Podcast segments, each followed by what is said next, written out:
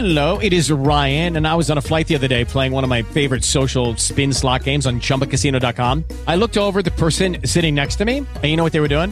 They were also playing Chumba Casino. Coincidence? I think not. Everybody's loving having fun with it. Chumba Casino is home to hundreds of casino style games that you can play for free anytime, anywhere, even at 30,000 feet. So sign up now at chumbacasino.com to claim your free welcome bonus. That's chumbacasino.com and live the Chumba life. No purchase necessary. VGW Group. Void were prohibited by law. See terms and conditions. 18 plus. Judy was boring. Hello. Then Judy discovered ChumbaCasino.com. It's my little escape. Now Judy's the life of the party. Oh, baby, Mama's bringing home the bacon. Whoa, take it easy, Judy. The Chumba life is for everybody. So go to ChumbaCasino.com and play over 100 casino-style games. Join today and play for free for your chance to redeem some serious prizes.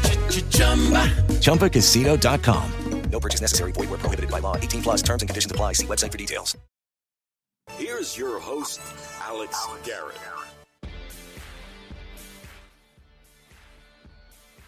Oh my goodness, a lot of thanks to give on this Sunday night. So much so, I wanted to go live. Yeah, I haven't gone live on Spreaker in quite a while, but here we are. And uh, we're going to get to a conversation with Professor Jason Barr on Twitter at Jason Barr RU.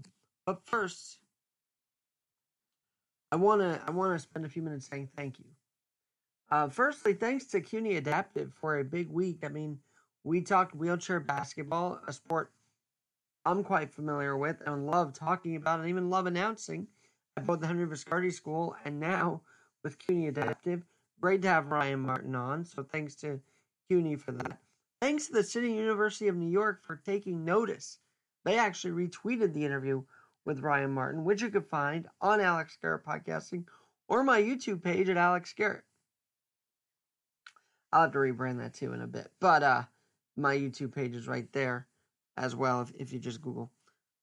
So those those couple things. Uh, I want to thank even the, the other guests we had this week. I mean Jamie Kirkbride and uh, Personality Mom talking about Valentine's Day for kids. And then I want to thank Jason Barr for this upcoming interview. I mean it was a great interview to have, to tape, and should we really expand Manhattan? We'll get into that in just a minute. But on this Sunday night, something else is on my mind before we even get to that. I stumbled on an article that says on Huffington Post, actually, HuffPost.com by Jenna Amatulli. HuffPost.com, here's how to make sure Congress hears you. She followed the thread of Emily Coleman at editor Emily E., who had worked for Congress, in, in fact, worked with uh, Jason Chaffetz and Chris Stewart in uh, Congress. And using her six years' experience, she tweeted out what I learned about how to how they listen to constituents, meaning Congress. And this was so important that uh, a reader made a actual one sheet calling it how to effectively talk to your member of Congress. Should I send a letter or make a phone call? And there's these whole tips about how to be heard by your Congress. Look, we pay a lot of money to these Congress people. That our tax dollars goes to Washington, right? So why not make it make a a, a guide on how to talk to your congressman or congresswoman? She said, firstly, tweeting or writing on Facebook is largely ineffective. I, and as a staffer, she says, I never looked at those comments except to remove the harassing ones. She said, sending a letter to the district office in the state is better than sending an email or writing a letter to DC. But actually picking up the phone and calling is the most effective way to get in touch with Congress.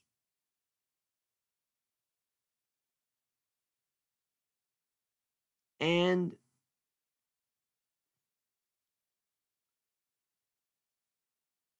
apparently, after a radio host gave out a district phone number about immigration policy, telling the, the constituents to call and complain about the policy, They did, according to Emily E. All day long. She was answering the phones all day long after a radio host dropped the number of the congressional office to change policy. So calling works. And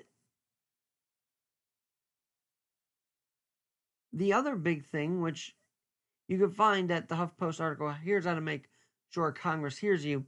If you want to talk to your rep, show up at town hall meetings. Get a huge group that they can't ignore. Pack that place and ask questions. We held town hall uh, halls consistently, she says, that fewer than 50 people showed up for. All right, so if you don't want the policies, if you want to just complain and even call into radio stations, that may be somewhat effective, but get out there is the point. Get out to your town halls, make some noise, get going. Heck, the MTA here in New York, you can actually Q, QR code the 2022 MTA board budget, I believe, and react and take the survey and have input. So instead of complaining about the MTA, respond to them, make a difference, use that QR code, and get going. You, by the touch of your fingertips, could make a difference at the MTA if you only knew that. If you only knew that by traveling the subway.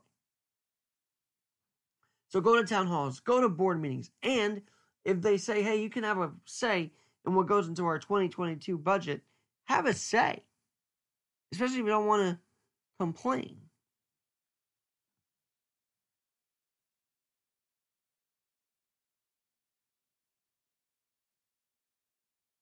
She also, uh, this Emily Ellsworth is her name, at editor Emily E.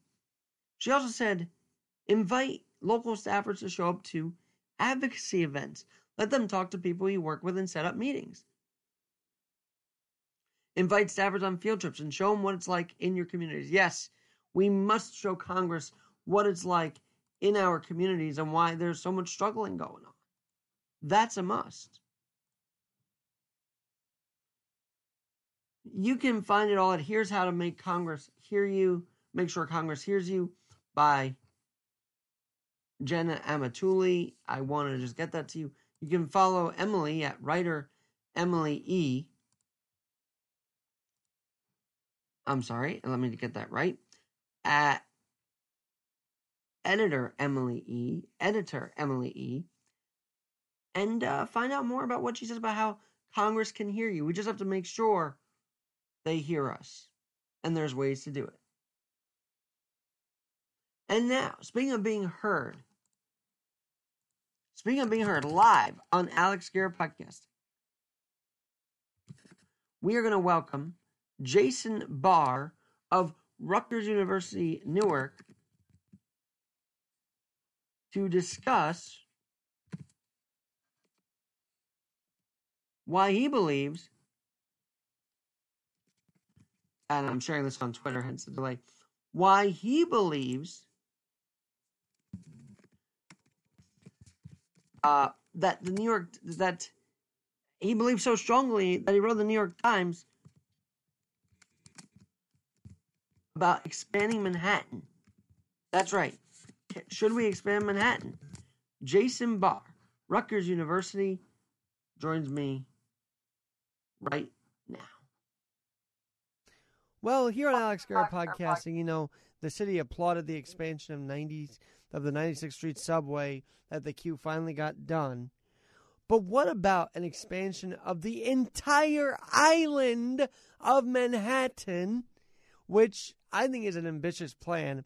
More so, how about 700, 1,760 acres worth of an expansion?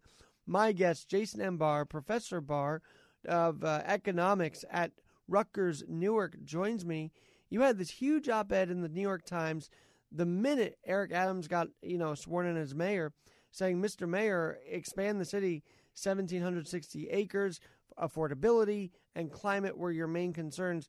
But I want to hear from you uh, from the pen to now what you have to say about it on this podcast. Thanks for joining me. Oh, yeah, sure. Happy to be here. So it's an ambitious plan, and where did that idea come from, and, and what what was the reasoning for writing it? I guess my first uh, question. Um, uh, okay, well, I'll take the second one first. I, I mean, the reason um, for writing it is like you said. I mean, New York is suffering, I would say, from at least uh, two major problems, if not more. But two uh, two things that really concern me are the effects of climate change, uh, sea level rise, and storm surges. Uh, cannot be avoided. E- even if we stop, even if planet Earth stopped producing CO2, uh, we'd still have to worry about uh, mitigation against climate change. So uh, that's one thing. I mean, if you look at uh, the Bloomberg had a plan, De Blasio has a plan. They're, you know, they're they're working on some of it now with uh, seawalls and um, and expanding the, you know, and, and improving the the shoreline um, along Battery Park City, things like that. So that so, but my idea was to expand upon these ideas in a really like mega kind of way. And the reason is because New York City has a housing affordability crisis. I mean, uh, in the especially in the lower income brackets, uh, people are spending 40, 50 percent of their income on rent.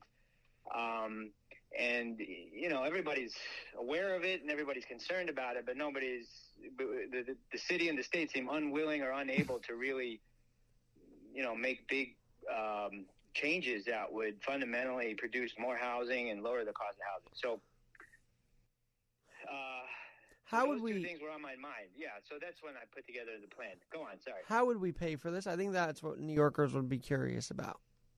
Okay, well, here's the thing. Um, I mean, so in the the big question, the big the big answer to that question is creating new, land is expensive to be sure. I mean, we're talking about uh, tens of billions of dollars. However, once you make new land, it immediately becomes some of those valuable real estate on the planet because it's an extension of Lower Manhattan. So the plan is to extend Lower Manhattan into the Bay, and so uh, you have real estate you have you know you know the three most famous uh, uh, aspects of real estate location location location you instantly um, create incredibly valuable real estate. The money from the real estate sales or the rents or however there's many different ways to kind of design uh, the design a plan to generate the income. But suffice it to say either the rental income or the building sales income would could pay for itself could pay for the infrastructure and the land creation and probably even make a profit and even probably generate a profit for the city in the process. Well, what about for the average New Yorker? I mean, they look at this and say, well, if it seems like rent would go up, would it not, if this plan were to go through? Okay, well, I have a couple of responses to that. Um, the first is we, we, we- seem to forget in the 21st century that the laws of supply and demand still operate in the housing market. They operate in that way now as they ever did in the past. Um, so the, the problem with the New York City housing market today is the demand to be in New York, the demand to live in New York, uh, is just is is as much is as great as it's ever been. I mean, New York City's population today is 8.8 million. That's the highest population the city of New York has ever had. Uh, and the problem is with that demand, that means there should be um, corresponding supply, so, which is not happening, especially at the middle, the middle and the lower income levels. Sure, the supply can be um, catered to the to the upper end, but not the middle class and the lower class. So the question is, what would happen if we created this new land? Well, first, you're creating supply. So all supply is good. Not all supply is equally as good, but all supply is helpful. So even if it was upper middle income, middle and upper income, that is more housing, and more housing means that other housing then becomes available, and the price for those houses. You know, this is what they call. So basically, you're saying if, if, if the rich, because you know we want the rich to come back. By the way, so if they pay a little more, then we'll be able to afford it in the middle class level. Is, is how you're thinking, or even lower Well, class that, level. okay, that's one part of it. Okay, so one part of it is if you literally, you know, people don't seem to understand this. If you double the housing stock in New York City, which this proposal doesn't double the housing stock, but it would add. Uh, there's three. There's 3.4 million housing units in New York City. My plan has about 200,000, so maybe that's uh, less than 10 percent. But still, if you could increase the housing stock by like eight percent um, in a reasonably uh, rapid time, that would have reverberations to, through Manhattan and Brooklyn. But th- so that's the first part of it. Just adding supply in of itself is a crucial part of the story. It's not the only part. Well, Now, I- it- mm, yeah, no, Go go for it. Go for part two. I'm I'm curious now. Okay, now here's the thing. Um, there are models around the world. I mean, you know, you know, people may not realize this, but Hong Kong and Singapore, all of the land is owned by the, the respective government. And what they do is they lease out large chunks of land to developers.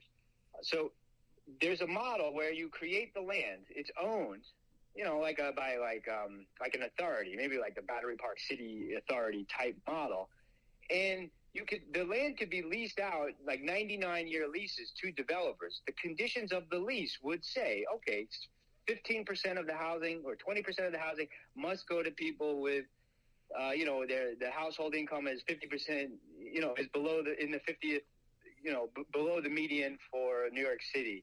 Uh, you know, so there's a lot of say. Once you create this land, Sure. the city owns the land, and the city could say, okay, look, we're going to reserve certain portion for high end luxury, but we're also going to say a certain fraction has to be for people of middle and lower income. Um, you know, it's really not that complicated. Well, I, talking about Jason M. Barr. He's a professor of economics at Rutgers Newark, and he's written this ambitious plan to expand Manhattan Harbor, expand Manhattan into the New York Harbor by 760, eh, 1,760 acres. Now, your plan also includes the extension of the subway, and we all know subway extensions just do crawl along. So, w- did you write this proposal hoping they'd speed that up, or what? What was your thought on that?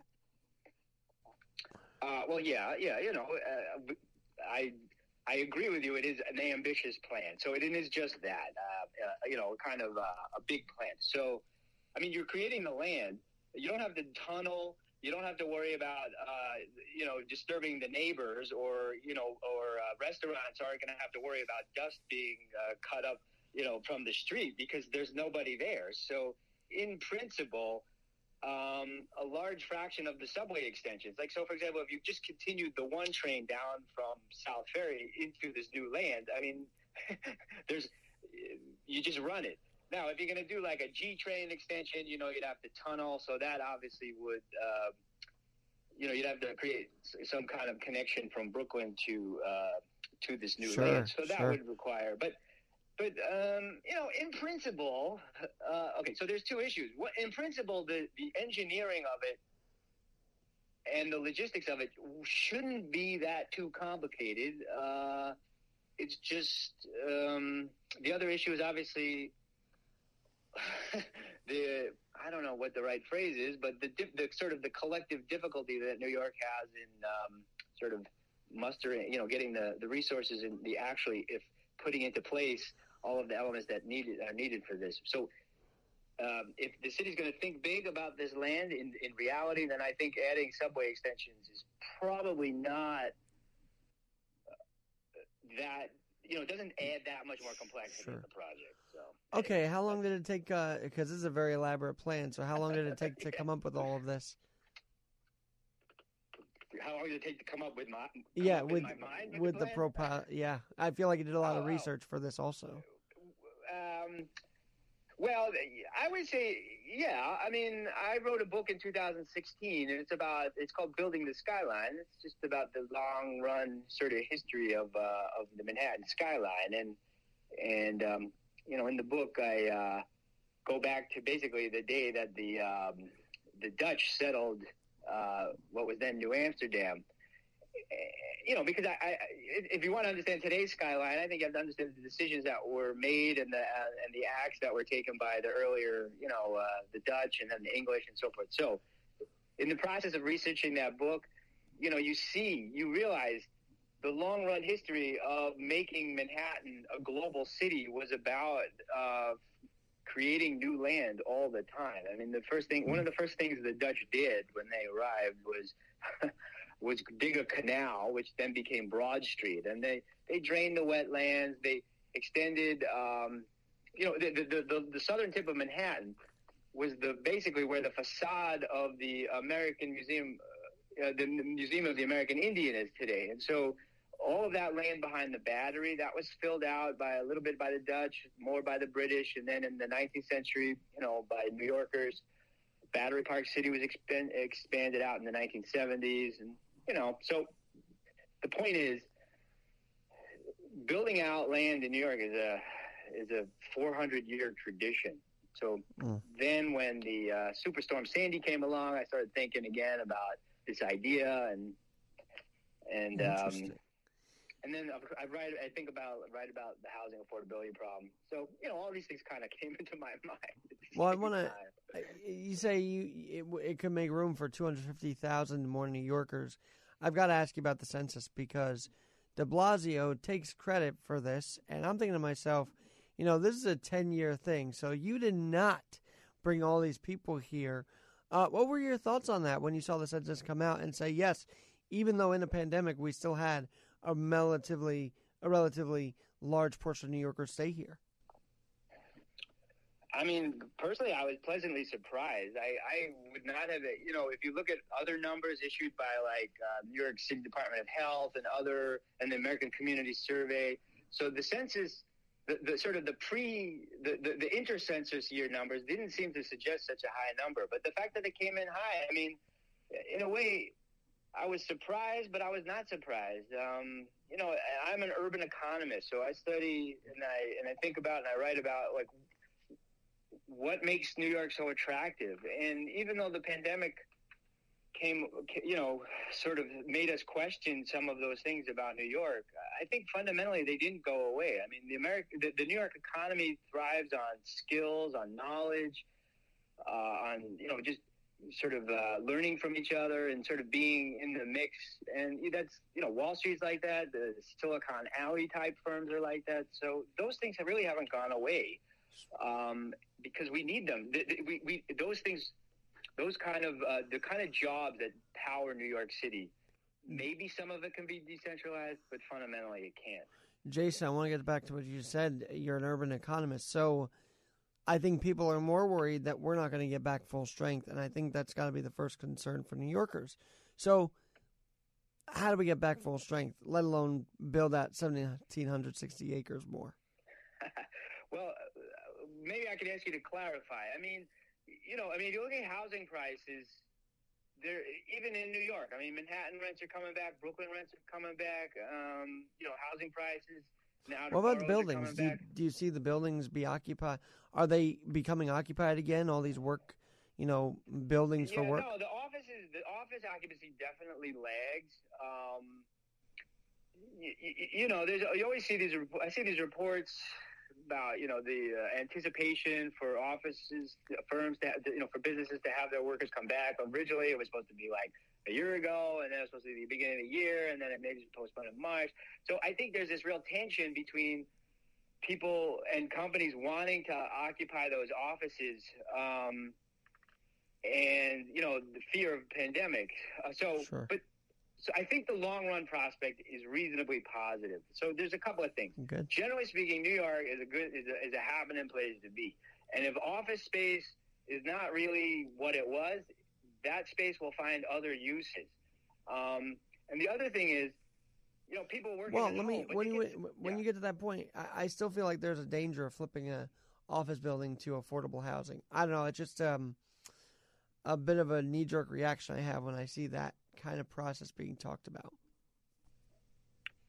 Well, I don't. I don't personally have a problem with that. I mean, the thing about office, the thing about the New York City office market, unlike the housing market, is you know there's there's lags because it takes time to build a high rise office building, but you know when when rents go up, when vacancy goes down, uh, developers will build high rise offices. So if you look at the long run of office rents in New York City, it goes up, it goes down it's not like housing prices, which just kind of go up. So if if if if, if somehow offices uh, today were all converted to housing, and you lost office space that was then needed, I can promise you, between the mayor and the developer and the real estate community, they would get those offices. People object. The, NIMBYism type thinking is much less, uh, I would argue, much less pervasive in the office market. So that can respond as the need arises. And Well, I've been- housing is a good thing. I'm not sure if that's what you were getting at. But, well, um, more so that because we do know that the I don't know. Maybe I'm jaded in thinking that if they make affordable housing, the homeless will be put in there, which means some that are mentally unstable would be right in the heart of Midtown, and I'm I'm wary of that, and maybe I'm wrong to be wary of that. Well, um, yeah, I, I I think so. I think that's, in my opinion, that's not the biggest concern. I mean, homelessness. well, Number one, homelessness. There, there's two elements to homelessness. One is just simply not enough um, housing at the very low income ranges for people who have low incomes. I mean, you know, the history of New York City, the Bowery was like was was like Flophouse Row. If you Yep. really didn't have much money and you didn't have a job, and you know, if you sort of if you didn't have severe mental illness, you could rent a room, and it was a private, you know, basically a private hotel. You could rent a room, you can you sort of make do, and that kind of housing doesn't really exist anymore. Um, so we we need more of we need more of more housing uh, for people who are homeless, and that's I don't think that's a bad thing. But the other issue is obviously the mental health aspect of it, and that's a whole other. Well, I gotta ask you, I, I, I back to your plan because I feel like only a true blue New Yorker would write this kind of plan to expand Manhattan. So, are you a true blue New Yorker? I like to think so. Yes, uh, that, yes, yes. Where were you? Where are you from?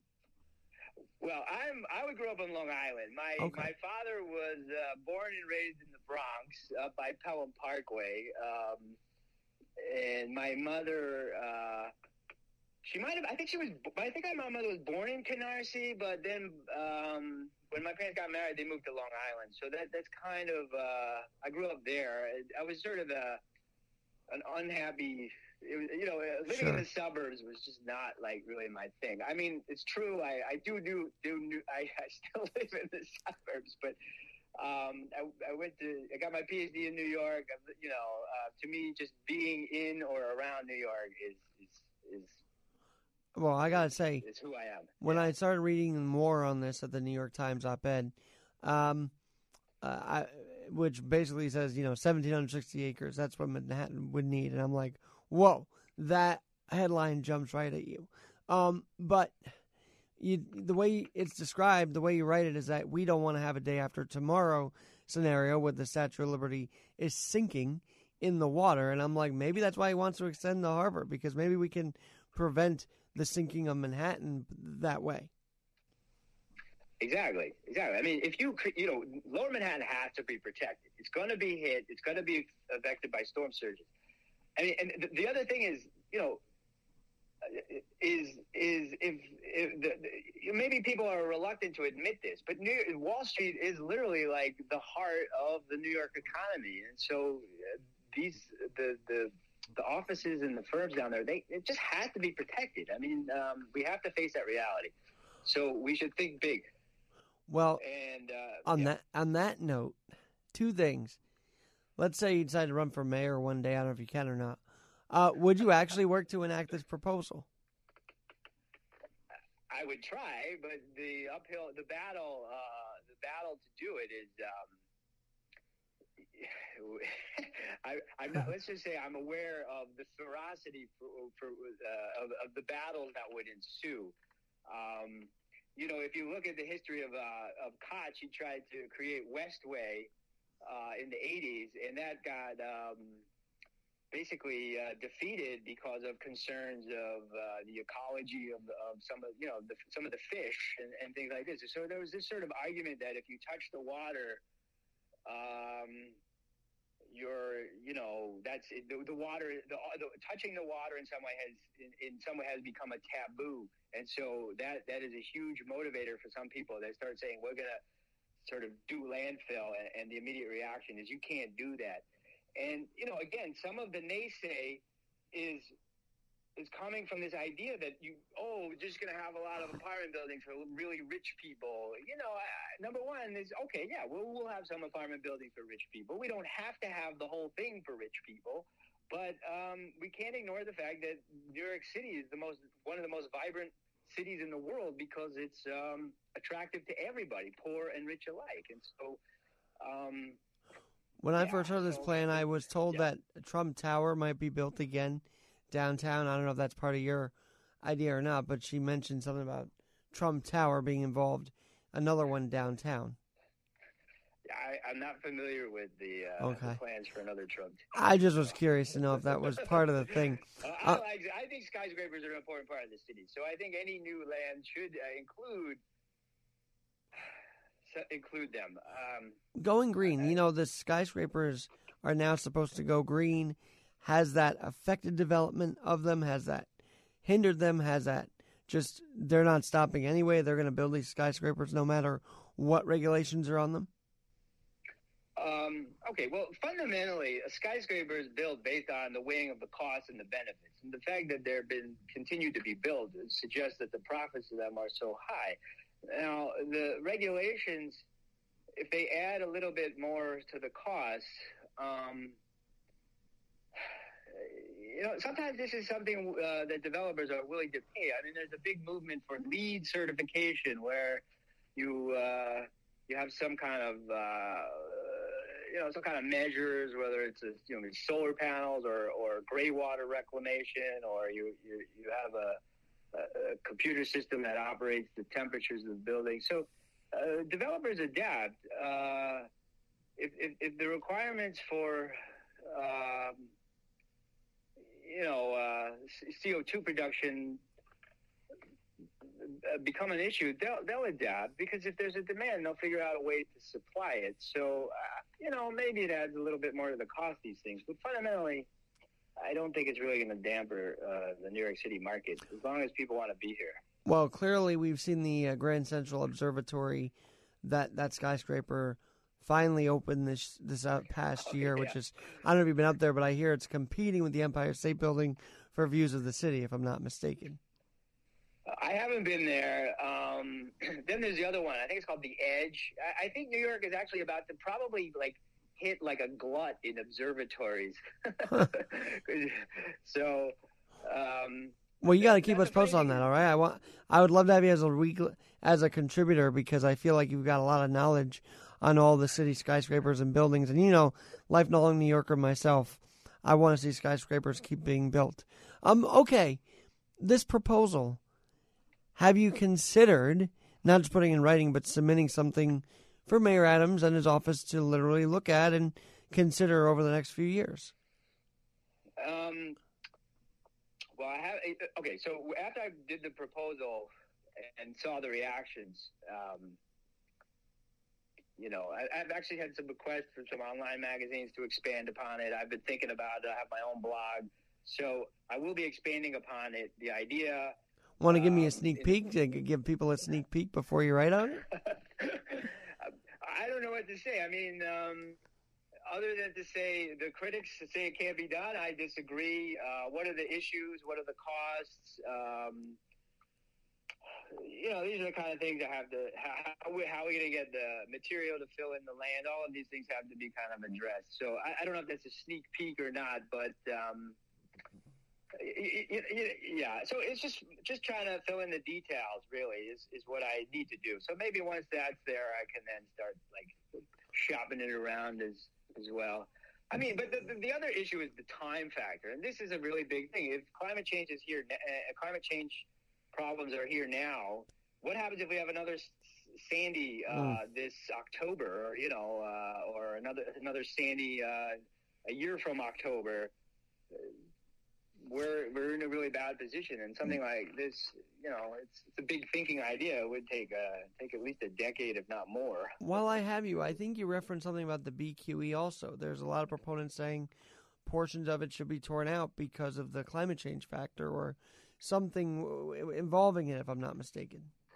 Uh, yeah, I, to be honest, I haven't spent much time looking into that. Um, I have, uh, I will say, I've thought a lot about uh, traffic congestion from somebody who, as an urban economist who sits in traffic a lot. Uh, unfortunately, you, you know, uh, you, you get stuck. You know, you get trying to drive. I, I drive from my house over to George Washington Bridge, and so uh, when I go to my office in, in Newark, and um, you get stuck on that bridge a lot.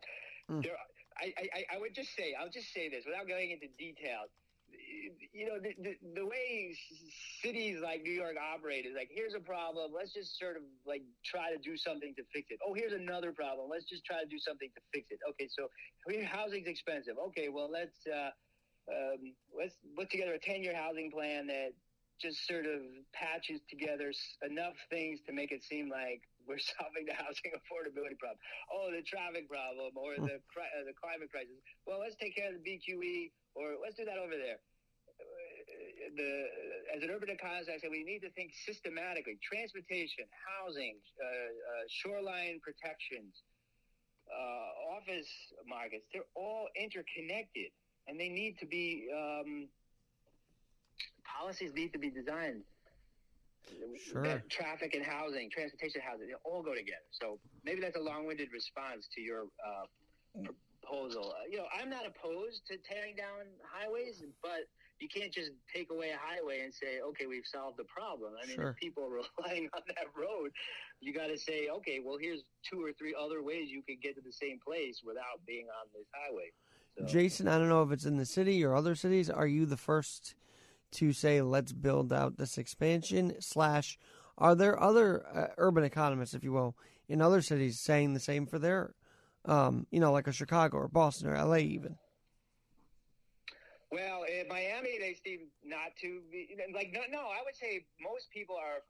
To be honest, I, I don't know how this is going to sound, but I would say that these kind of proposals. Uh,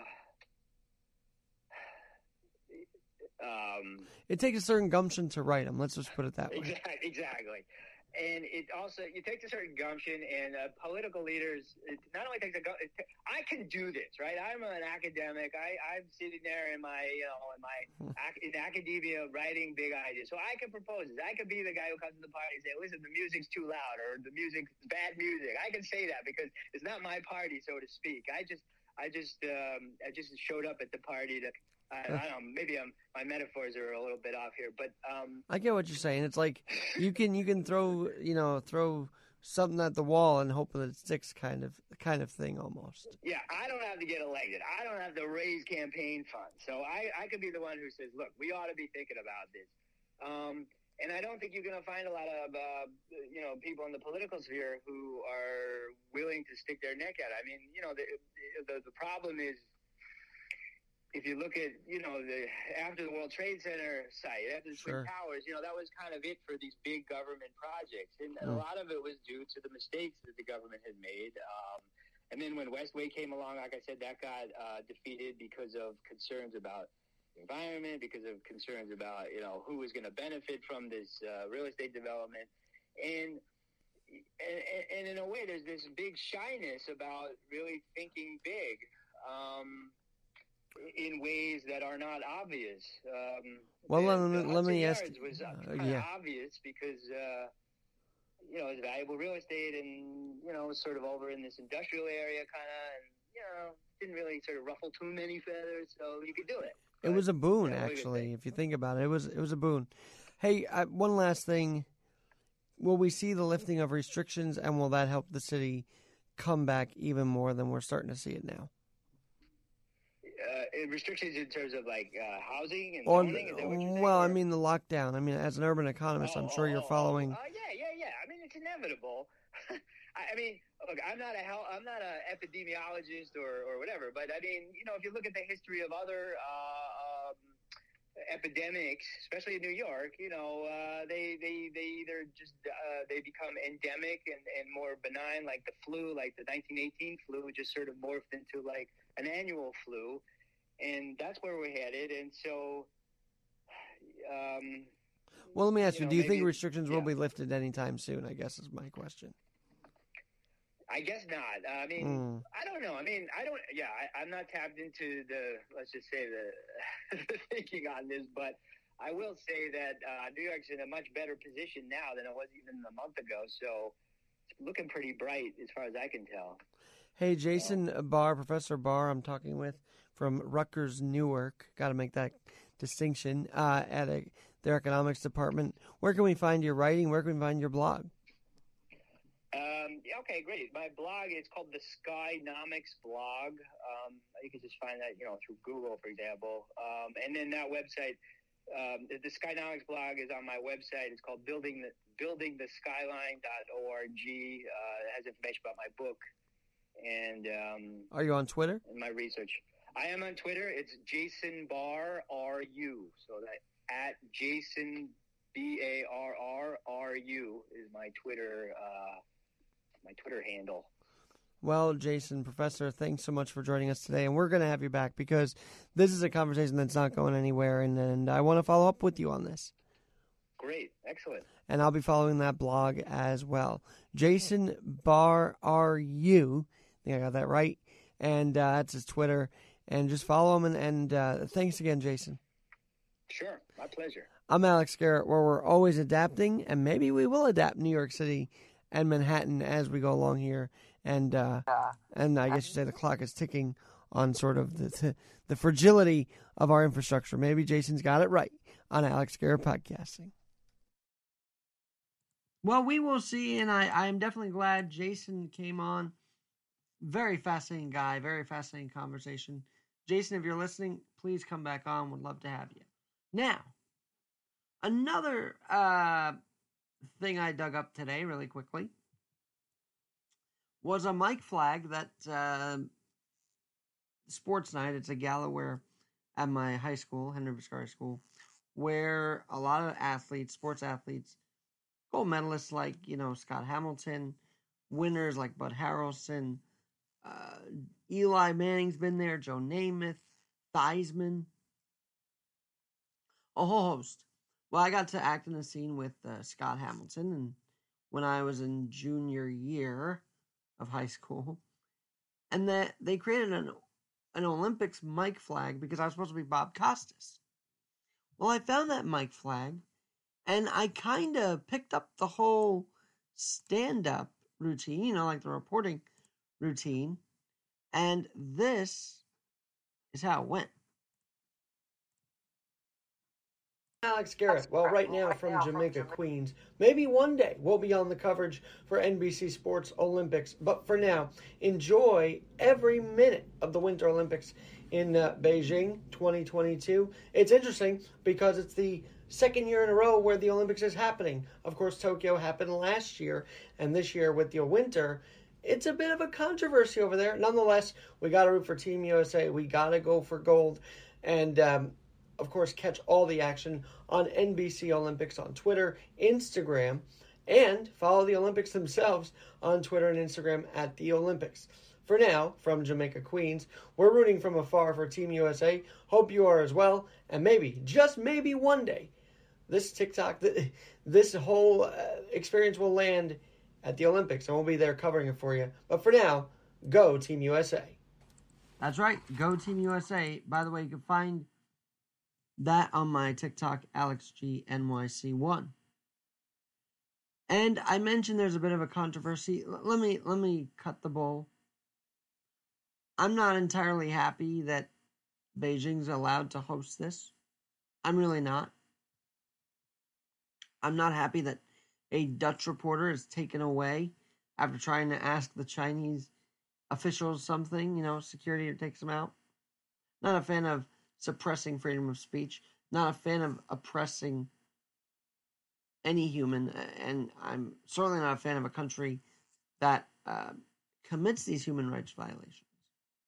So if you are the IOCC, maybe after all of this, you know, this, uh, how, how do I call it?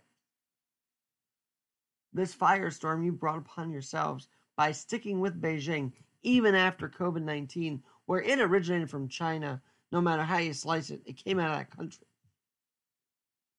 Maybe rethink where you put the Olympics next. You know, you put it in Brazil for the summer in Rio, and that was showing how disastrous it was the slums and everything like that. People had to be kicked out because of those stadiums. It was bad. So, behind the guts and the glory of the Olympics is this dark shadow. Maybe go to a place that doesn't have dark shadows, but has potential, has freedom of speech and expression, has the red, white, and blue. I believe you're coming to America soon, aren't you? Olympics, Stick to where freedom rings. And Spotify, only delete those horrible podcasts by Joe Rogan. Do not delete every single one of them because that is suppressing freedom of speech. Only the really, really bad ones. Since, you know, you do have a right to do it since you own the content by sponsoring him. So it is up to you. But only, only the really, the ones where you use the N word and other horrible uh, commentary that is, you can give it any ism and you want, but only those episodes. And if it's a hundred, so be it. But nothing more than that. Because if you start censoring him for what you believe is disinformation and and not freedom of speech, that's your judgment call. That's not his opinion anymore. And we are America, where we're supposed to have opinions. We were born out of debate in Philadelphia in 1776. Have a great night on Alex Garrett Podcast.